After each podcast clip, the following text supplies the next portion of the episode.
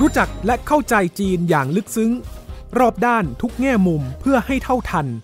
ในมองจีนมุมใหม่ โดยโสพิษหวังวิวัฒนา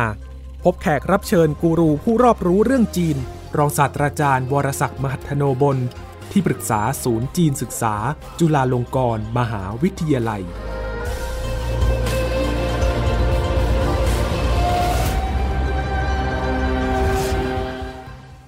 สวัสดีค่ะ สำหรับคนจีนแล้ว อาหารการกินนี่ถือเป็นเรื่องใหญ่เลยนะคะ ไม่ใช่แค่เพียงในสังคมจีนเท่านั้น แต่ฝั่งของทางเอเชีย ทางอาเซียน เราก็มีค่านิยมในลักษณะทำนองนี้ เช่นเดียวกันค่ะเห็นได้จากร่องรอยหลายอย่างไม่ว่าจะเป็นการใช้ชีวิตเรื่องของวิถีชีวิตหรือว่าวัฒนธรรม ไปดูอย่างเจาะจงในเมืองจีนเนี่ยเราก็จะพบว่า เรื่องกินเรื่องใหญ่ในความหมายที่ดิฉันกำลังจะพูดถึงเนี่ยก็คือว่าเขาให้ความสำคัญกับเรื่องนี้มาก แล้วก็เรื่องของการมีหน้ามีตา การแสดงตัวเป็นเจ้าภาพที่ดี หรือเป็นผู้ให้การต้อนรับเนี่ยล้วนเกี่ยวโยงกับการกิน แม้กระทั่งการผูกมิตรสังสรรค์ การพบปะเฮฮาการเจรจาธุรกิจ หรือการรวมตัวในกลุ่มของครอบครัว เพื่อนฝูงพี่น้อง การกินล้วนมาเกี่ยวข้องด้วยเสมอ แต่ว่ามันก็มีประเด็นค่ะในอดีตนั้นคนจีนเนี่ยถือว่าเรื่องกินเรื่องใหญ่ ต้องสั่งอาหารเกินจำนวนของแขก แล้วถ้าเกิดว่ามีอาหารไม่เพียงพออย่างนี้ไม่ได้เลย ถือว่าเสียหน้ามาก อาหารเหลือแสดงว่าเจ้าของบ้านมั่งมีหรือมีอันจะกิน และถ้าเกิดว่าเป็นผู้ใหญ่เป็นพ่อแม่ปู่ย่าตายายก็เชื่อกันว่า อาหารเหลือก็คือจะมีเหลือให้ถึงลูกหลานได้มีกินมีใช้ตลอดไปในช่วงเทศกาลสำคัญของจีนก็จะเป็นแบบนี้นะฮะไม่กินเกลี้ยงหมดเลย ค่านิยมเหล่านี้เป็นส่วนหนึ่งของการสะท้อนวิถีชีวิตค่ะ แต่ว่ามันจะมาเปลี่ยนแปลงในช่วงยุคสำคัญก็คือยุคของรัฐบาลสีจิ้นผิงนี่แหละ เพราะว่าการที่ให้ความสำคัญกับอาหารอย่างที่ว่าเนี่ยค่ะคุณผู้ฟัง มันโยงไปถึงประเด็นช่องทางของการกินเกินพอดี ช่องทางของการช่อชนและทุจริตด้วย เพราะเราก็จะพบว่ามื้อที่มันแพงหูฉี่ แพงมากๆจนเกินราคาไปเนี่ยมันถูกออกแบบมาเพื่อจะใช้สอดไส้หรือเป็นส่วนหนึ่งของการเชิญข้าราชการ นักธุรกิจเชิญ คนในหน่วยงานสำคัญเนี่ยไปเลี้ยงรับรอง มีการใต้โต๊ะกัน หรือมีการเจรจากันเหล่านี้ทั้งหมดทั้งปวงเนี่ยนะคะ มันเป็นหนึ่งในปัญหาที่ทำให้รัฐบาลจีนให้ความสำคัญ แล้วก็มารณรงค์กันอย่างมาก ที่จะให้ประชาชนเนี่ยลดการกินฟุ่มเฟือย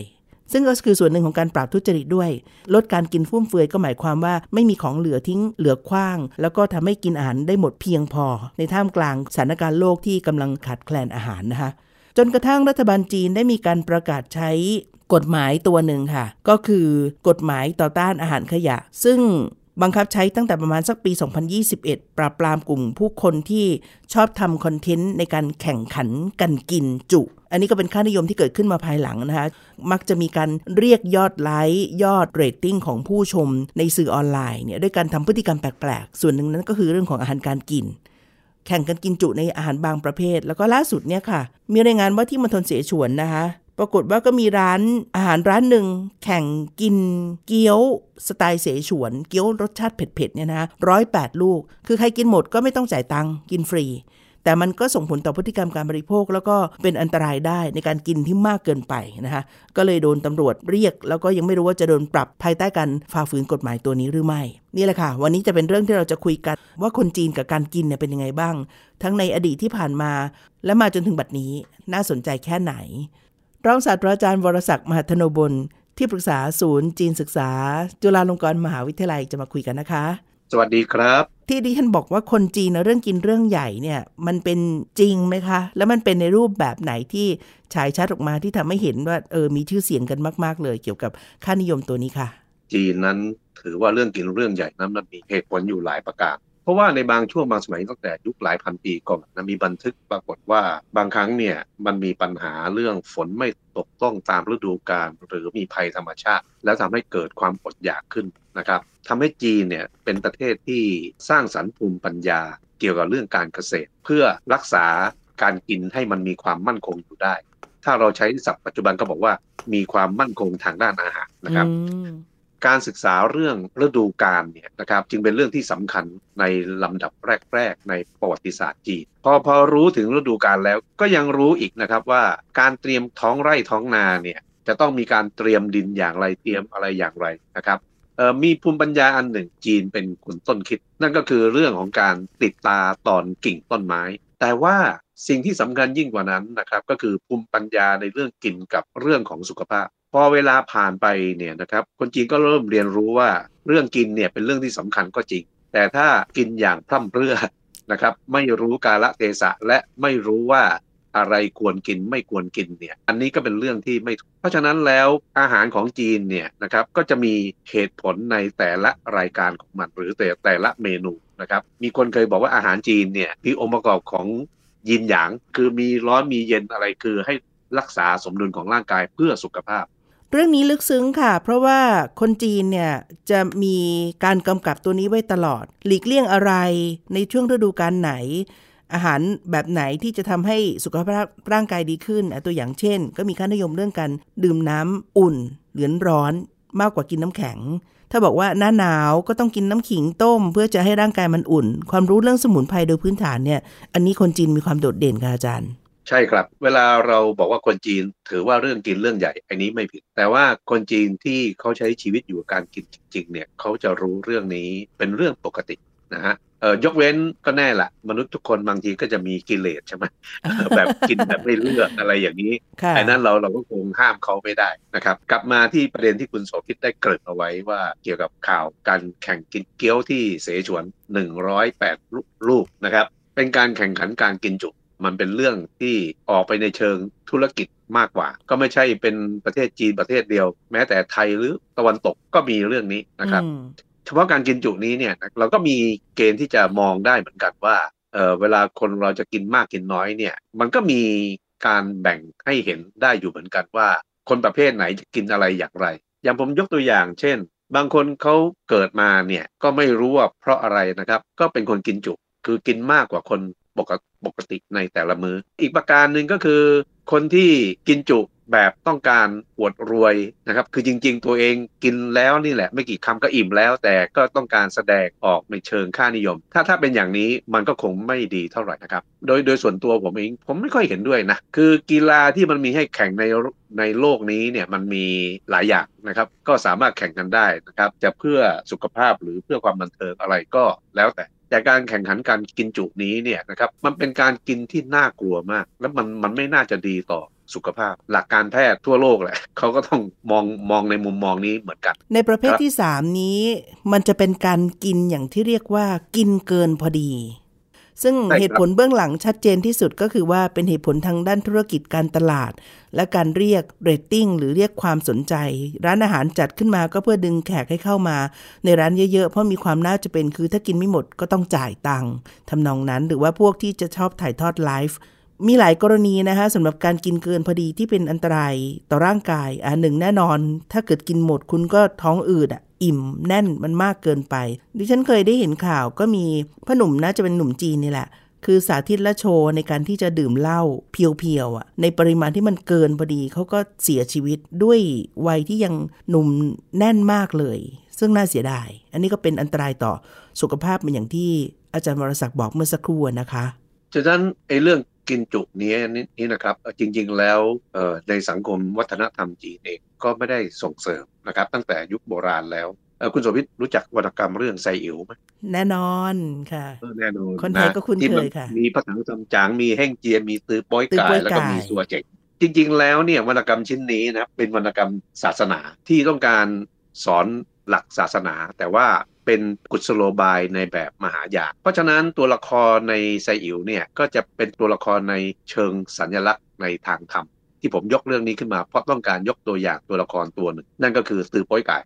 มตือโป้อยไก่เนี่ยเป็นตัวละครที่กินจุ รูปร่างหน้าตาก็เป็นหมูนะครับเพราะฉะนั้นถ้าเราไปอ่านวรรณกรรมชิ้นนี้เราก็จะพบว่าตือโป้อยไก่เนี่ยพอกินจุแล้วก็จะนอนแล้วก็กรนเสียงดังแล้วก็น้ำลายยืดเออมันเป็นภาพที่ไม่น่าดู ในแง่สัญลักษณ์ทางธรรมเนี่ยของพุทธมหายานนะครับ กรณีของตือโป้อยไก่นั้นก็คืออะไร ก็คือคนที่มีความโลภโลภในการกินนะครับ ตะกะตะกามอะไรอย่างนี้นะครับ แต่ว่าไอ้บุคลิกอย่างนี้เนี่ยมันก็สะท้อนให้เห็นว่าในสังคมวัฒนธรรมจีนเนี่ยก็ไม่ได้ส่งเสริมการกินจุนะครับมันเป็นกิริยาที่อาจจะไม่น่าดู อันนี้ก็เป็นตัวอย่างหนึ่งนะทำให้เห็นว่าสังคมจีนเนี่ยถึงแม้เรื่องกินจะเป็นเรื่องใหญ่ อันนี้เป็นเรื่องจริงนะครับ แต่ก็ไม่ได้บอกว่าจะต้องกินอย่างพร่ำเพื่อกินแบบกินทิ้งกินขว้างสิ่งที่รัฐบาลจีนชุดปัจจุบันนี้เนี่ยได้ออกกฎหมายเกี่ยวกับการการแสดงออกซึ่งการกินทิ้งกินขว้างกิน ฟุ่มเฟือยและเกินความจำเป็นเนี่ยนะครับมันก็คงมาจากพฤติกรรมของคนกลุ่มหนึ่งที่ทำอย่างนี้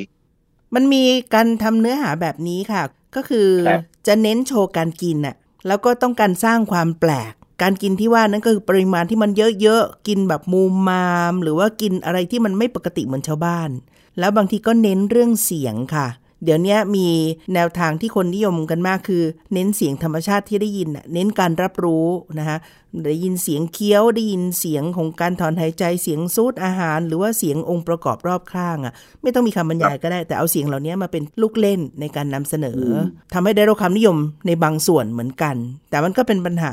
อย่างในฝรั่งตะวันตกก็มีคนที่เคย ทำคลิปเกี่ยวข้องกับเรื่องของการกิน แล้วก็มีภาวะที่ตัวเองเป็นโรคในภายหลังในเวลาต่อมาก็คืออ้วน และมีปัญหาสุขภาพจนกระทั่งต้องเลิกการถ่ายทอดการกินที่ว่านั้นเลย อันนี้มันเป็นพฤติกรรมทางการตลาด แล้วมันเป็นเรื่องของการต้องการทำสถิติทำยอดและสร้างเรื่องแปลก ซึ่งมันก็เพี้ยนไปจากความต้องการธรรมดาพื้นฐานในชีวิตไปค่ะ แต่ว่าสำหรับเมืองจีนเนี่ยเนื่องจากเขาประชากรเยอะ เวลาที่เขาต้องการจัดการอะไรบางอย่างที่มันไม่ปกติให้กลับมาอยู่ในร่องในรอย เขาก็ต้องใช้วิธีการเอากฎหมายมาคุม เพราะถ้าจะใช้ความสมัครใจใช้การรณรงค์อย่างเดียวเนี่ยน่าจะดูแลกันได้ไม่ทั่วถึง กฎหมายที่จัดการกับคนที่การกินที่ทำให้เกิด เรียกว่าเป็นขยะอาหารเนี่ยนะคะ โทษมันแรงเหมือนกันนะคะอาจารย์ ครับตอนนี้เนี่ยเท่าที่ทราบก็คือโทษก็สูงไปถึงประมาณเป็นแสนหยวนทีเดียวถ้าใครฝ่าฝืนที่ต้องถูกจับกลุมแล้วก็ปรับก็คงถูกทำเข้มข้นขึ้นในช่วง 2-3 ปีหลังนับตั้งแต่กฎหมายได้ประกาศมา เออผมคิดว่าน่าน่าจะได้ผลในระยะยาวนะครับ จริงๆแล้วเนี่ยการควบคุมอย่างนี้นะส่วนหนึ่งมันมาจากผลของนโยบายระยะยาวของจีนนะครับที่ต้องการ สร้างความมั่นคงทางอาหารให้กับประเทศของตัวเอง ปัจจุบันนี้เนี่ยอย่างที่เรารู้กันนะครับว่าจีนมีประชากรเนี่ย 1,400 ล้านคนนะครับ แล้วยิ่งรัฐบาลจีนปัจจุบันนี้เปิดโอกาสให้คนจีนมีลูกได้มากกว่าหนึ่งคน แต่ก็ได้รับการสนองตอบน้อยมากนะครับอืมมันก็ยิ่งมีปฏิสัมพันธ์กับนโยบายที่ว่า ถ้าเกิดมันได้ผลนะครับ คือคนจีนยอมมีลูกมากกว่าหนึ่งคนอ่ารัฐบาลก็ต้องคิดต่อไปว่า แล้วความมั่นคงทางอาหารล่ะเป็นอย่างไรเพ ราะฉะนั้นนโยบายความมั่นคงทางด้านอาหารของจีนเนี่ยนะครับมันจึงมาเกี่ยวพันกับกฎหมายที่คุณโสภิตได้พูดไปว่า ฉะนั้นใครกินทิ้งกินขว้างเนี่ยก็จะต้องถูกลงโทษด้วยนะครับเพราะมันกระทบต่อนโยบายนี้อย่างแน่นอน จริง ๆ แล้วรัฐบาลจีนเนี่ยคิดถึงเรื่องนี้มาไม่ต่ำกว่า 20 ปีแล้วนะครับ ผมจำได้ว่าในสมัยที่จีนมีผู้นำอย่างเจียงเฉินหมินหรือหูจินเทานะครับ ตอนนั้นรัฐบาลจีนเนี่ยถึงแม้จะยังไม่มีกฎหมายที่คุณโสภิตได้กล่าวมาใช้ก็ตามนะครับ แต่ก็มีการรณรงค์อย่างต่อเนื่องนะครับ ขอร้องให้คนจีนเนี่ย อย่าได้กินทิ้งกินขว้างนะครับเออผมเองไปจีนทุกครั้งเลยนะครับ ไปในฐานะแขกรับเชิญอะไรก็แล้วแต่เนี่ย คนจีนนั้นเขาก็มีน้ำใจนะครับ ก็เวลาเลี้ยงอาหารแต่ละมื้อเนี่ยโอ้อาหารเนี่ยมาเต็มโต๊ะเลย สมัยเมื่อ 30 กว่าปีก่อนผมพบว่าพอต่างคนต่างกินอิ่มอันนี้รวมทั้งตัวผม ผมก็กินไม่ไหวแล้วอะ อาหารมันยังเหลือบานเบิกเลยแล้วเขาก็แยกย้ายกันกลับบ้าน แต่เมื่อประมาณ 20 ปีก่อนเนี่ยนะครับเออรัฐบาลจีนได้รณรงค์เรื่องนี้ว่า เอาละคุณจะสั่งอาหารมาเลี้ยงแขกแบบเต็มโต๊ะ แล้วก็เหลือเฟือยังไงก็แล้วแต่ขออย่างเดียวว่าอย่าอย่าได้กินทิ้งกินกว้างขอให้เอาอาหารที่เหลือบนโต๊ะเนี่ยห่อกลับบ้านไปกินด้วยอืมอะอย่างนี้มันก็จะไม่สิ้นเปลืองค่ะไม่ได้รู้สึกว่าเสียหน้าหรือหน้าเกลียดหน้าอายใช่ไหมถ้าจะต้องขอบอกว่าใช่เอ่อเอากล่องภาชนะบรรจุเอาถุงอะไรมาใส่กลับบ้านหน่อยที่เหลือ ครับผมเองมาในช่วงนั้นเนี่ยผมก็ไปเจออย่างนี้เข้าแทบทุกมื้อเลยนะครับ ผมก็ยังนึกชมอยู่ในใจว่า เออ รัฐบาลเขารณรงค์ดีนะ แล้วก็เฉพาะกลุ่มคนจีนที่ผมสัมผัสเนี่ยเขาก็ขานรับนั่นก็คือสั่งอาหารมามากจริงนะครับ แต่ที่เหลือนั้นเขาก็ห่อกลับบ้านนะครับอืมอันนี้ผมผมคิดว่าเออมันก็เป็นวิธีหนึงแต่แต่ดูไปดูมาแล้วไอ้นั่นมันคงเฉพาะประสบการณ์ของผม แต่กับคนจริงทั่วประเทศเนี่ยอาจจะไม่ได้ผลมิฉะนั้นแล้วรัฐบาลจีนก็คงไม่ออกกฎหมาย อย่างที่คุณโสภิตได้พูดไป ปริมาณที่มันมากมากแบบนี้ค่ะคุณผู้ฟังลองจินตนาการ เราดูง่ายๆจากโต๊ะจีนก็ได้ บ้านเราเนี่ยอาหารโต๊ะจีนไม่ถือว่าจานใหญ่นะอย่างธรรมดานะ แต่อย่างน้อยโต๊ะจีนต้องมีอาหาร 8 อย่างหรือ 10 อย่าง 8 เป็นเลขดีใช่ไหมฮะเป็นเลขมงคล แต่ 8 หรือ 10 อย่างเนี่ยก็ต้องเพียงพอต่อการที่กินได้ในคนในโต๊ะประมาณ8หรือ10 คนตามจำนวน ก็แปลว่า ปริมาณมันจะเยอะมาก แล้วก็ถาดจานมันจะเป็นจานใหญ่ ๆ แบบจานเปลซึ่ง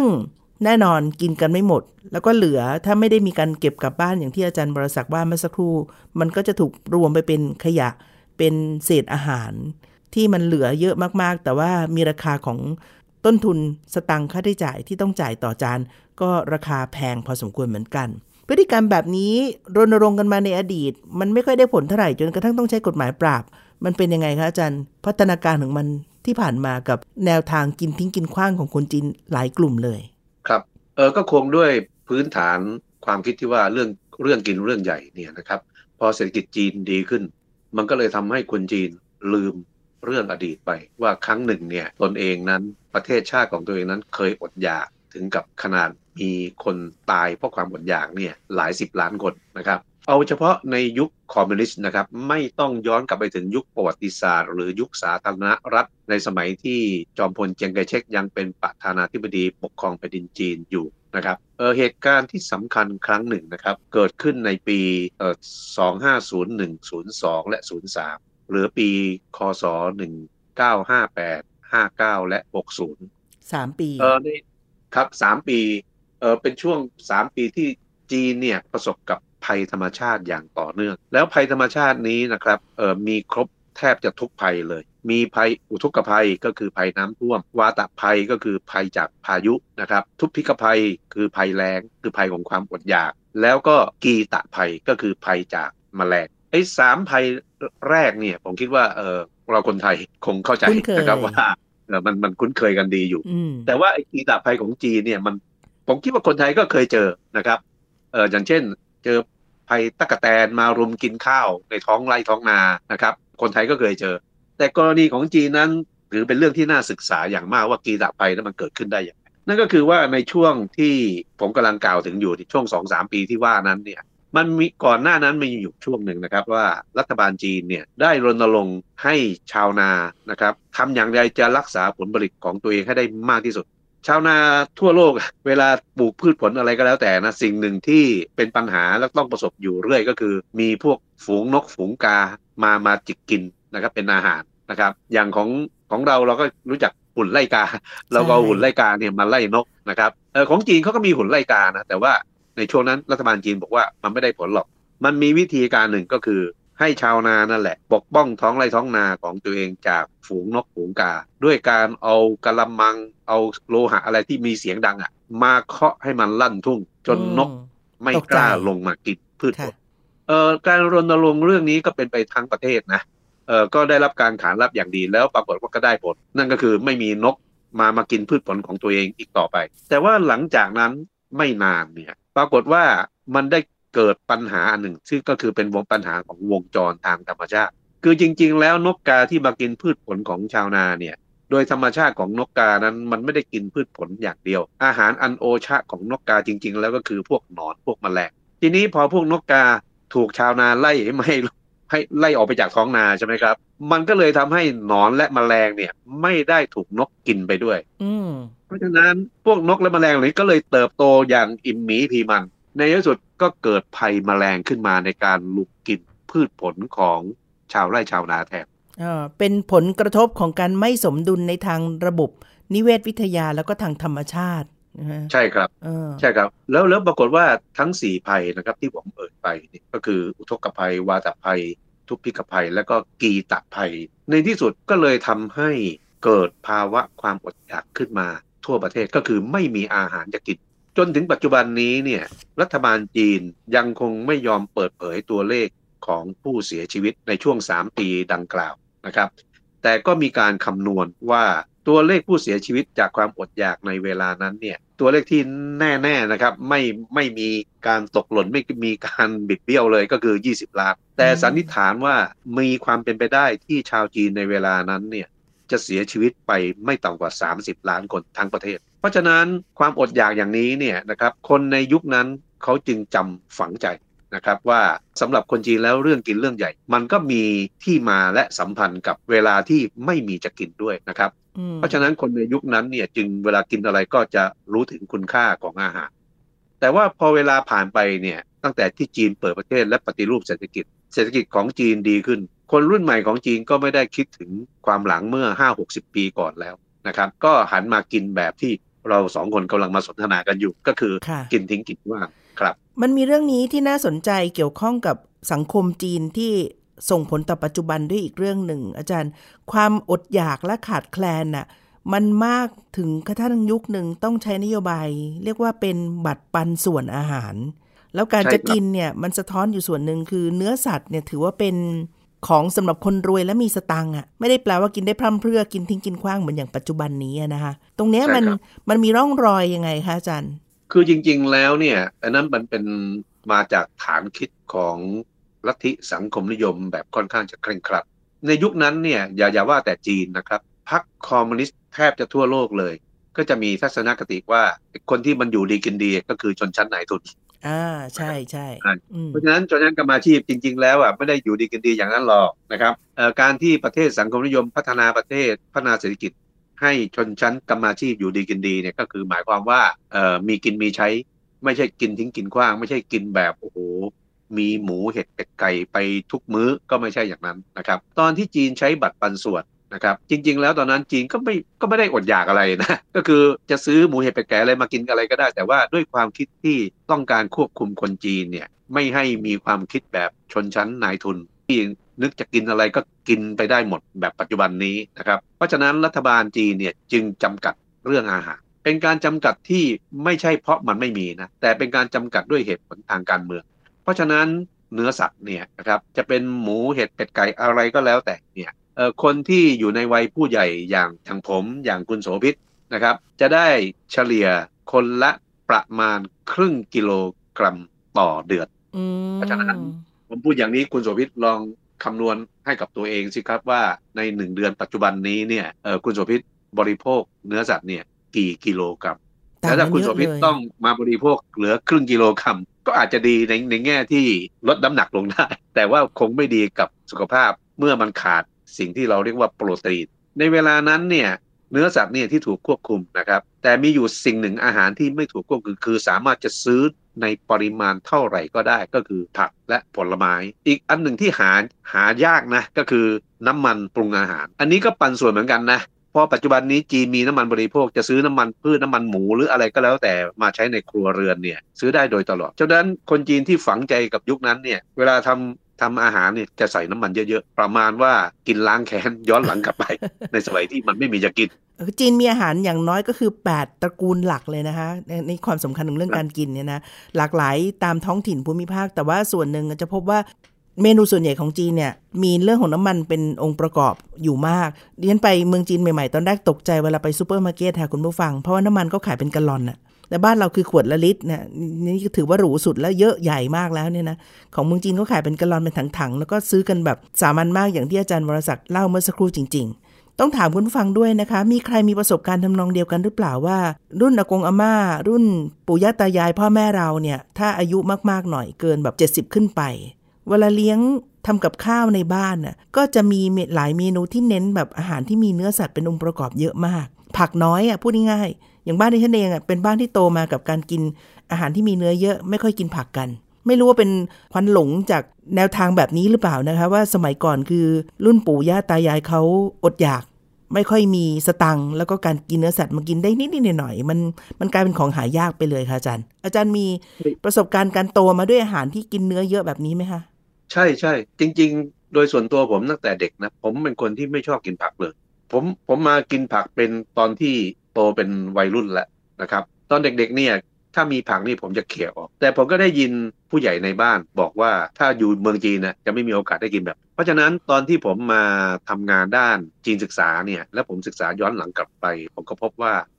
ช่วงเวลาในรุ่นที่คุณโสภิตบอกว่ารุ่นอากงอาม่านะครับ การที่เขากินแบบนั้นเนี่ยแต่เขากินในเมืองไทย เพราะมันมีให้หาซื้อแล้วเขาก็มีเงินที่จะซื้อด้วย เออแต่ถ้าเป็นจีนในช่วงก่อนที่เขาจะเข้ามาเมืองไทยนะครับ ช่วงนั้นนะจีนอดอยากมากนะครับเออความอดอยากนั้นคงไม่เกี่ยวกับเรื่องภัยธรรมชาติแล้วส่วนหนึ่งมันมาจากการบริหารประเทศ เพราะว่าจีนตอนนั้นเต็มไปด้วยความขัดแย้งทางการเมือง ผู้บริหารประเทศนั้น อย่างเช่นในยุคสาธารณรัฐนะครับที่เจียงไคเชกปกครองประเทศจีนเนี่ยก็เต็มไปด้วยการคอร์รัปชัน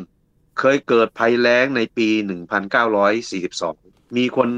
ตายเป็นจำนวนมากนะครับ เอ่อเรื่องนี้รัฐบาลสมัยนั้นก็ปกปิดตัวเลขเหมือนกัน ถึงกับมีคนตายเหมือนกัน เพราะฉะนั้นคนจีนรุ่นอากงอาม่าที่คุณโสภิตพูดถึงเนี่ยอพยพเข้ามาเมืองไทยนี้นะครับ ผมเข้าใจว่าน่าจะอยู่ในยุคสาธารณรัฐแหละใช่นะครับครับในยุคสาธารณรัฐ ซึ่งตอนนั้นการปกครองนั้นแย่มากนะครับพอเรื่องกินเรื่องอาหารเนี่ยมันรังแครังคัดอยู่ในจีนเนี่ยมันเลยทำให้คนจีนเนี่ยไปแสวงหาชีวิตที่ดีกว่า แล้วส่วนหนึ่งก็มาเมืองไทย แล้วเมืองไทยนี้นะครับพอเข้ามาแล้วต่อให้ทำงานเป็นกุลีเนี่ยก็ยังมีปัญญาซื้อเนื้อสัตว์มากินอืม ก็ที่บอกว่าบ้านเรามันอุดมสมบูรณ์ ก็ถ้าดูช่วงเวลานะคะ คุณผู้ฟังน่าจะเป็นสิ่งที่เป็นเหตุและผลต่อกันอย่างชัดเจนที่สุด คนจีนลี้ภัยอพยพหนีออกไปจากประเทศไม่ภัยสงครามก็คือภัยความยากจน หรือความอดอยากไม่มีจะกินเนี่ย มันต้องไปหาโอกาสนอกบ้าน เพราะฉะนั้นมันก็ฝังรากมาจากคือความไม่มีจะกินน่ะมันตอบแทนเมื่อมีโอกาสแล้ว มีกินแล้วก็เต็มที่กับมัน มันก็ส่งร่องรอยมาถึงยุคนี้ด้วย แล้วสำหรับคนจีนในประเทศเองก็อาการเดียวกัน มีกำลังในการไปซื้อมากขึ้น ก็เรื่องกินเรื่องใหญ่ เต็มที่ไปซะเลยก็เหลือกินที่กินกว้างทำให้รัฐบาลต้องมาจัดการกันในรอบหลังนี่ต่อมาเนี่ยนะคะอาจารย์กับดิฉันเกิดมาในยุคเดียวกันที่เราจะถูกให้ด้วยอาหารที่มันเป็นโปรตีนเยอะๆชดเชยนะคุณผู้ฟังหลายคน